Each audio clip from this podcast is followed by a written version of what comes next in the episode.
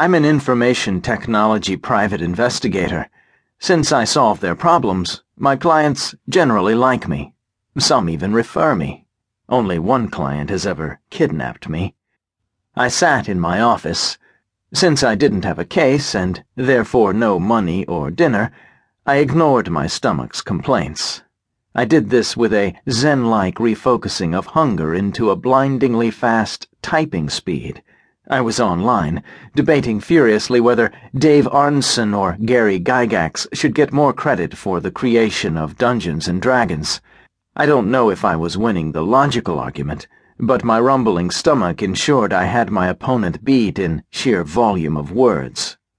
So intent was I on proving wrong some faceless internet user, I didn't notice the quiet shuffling outside my door. I didn't notice the white smoke as it whirled silently into my office. I didn't notice as I inhaled the smoke, coughed once, and fell unconscious. My head slammed into my keyboard and ended my internet debate with a silent scream of random alphanumerics. One very strange dream later, I woke from the knockout gas. My head hurt, my throat burned. Worse, I was still hungry. I blinked away fog and realized someone stood in front of me. Slouching on a chair, I tried to straighten up and look alert and competent, or at least semi-conscious. Mr. Dev Manny? Gygax built the D&D brand, but Arneson was the true creative talent. Not fluent in the language of recently unconscious information technology private investigators, the person said nothing but handed me a glass of ice water. I sipped and tried again to respond. Yes? I looked at the speaker. It was a woman. She wore a perfectly tailored business suit, lots of muted elegance, from shoes to hair. No technology in sight, which was interesting. This woman didn't even wear a watch. I apologize for the rude transportation, but my company operates under strict security. I can't have you know this location. What company? Who are you? I doubt you've heard of us. I'm the CEO of Red Action. We're a classified outfit performing secure management of priority operations for anonymous clients. Call me Ms. Smith.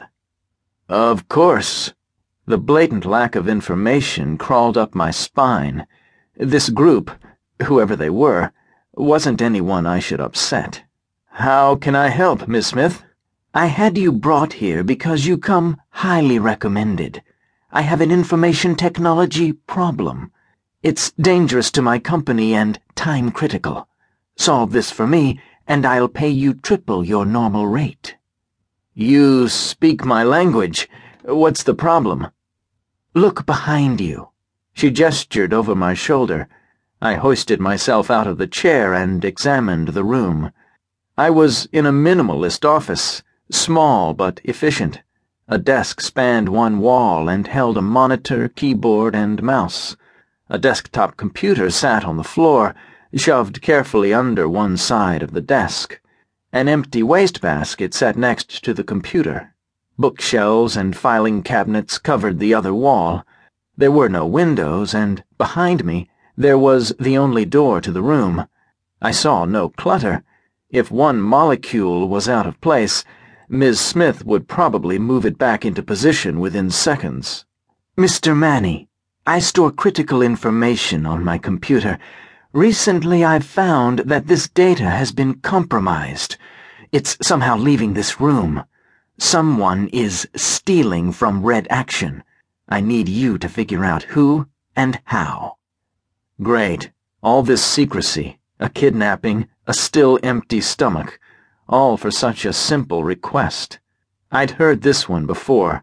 Clients never realize the almost uncountable ways their information is at risk, both from IT and human perspectives. For all the secrecy Red Action maintained, Miss Smith seemed no different. I sighed and said, That's a tall order. This might not be a tech problem. Human factors are far more unreliable. There are thousands of different ways for your information to be compromised.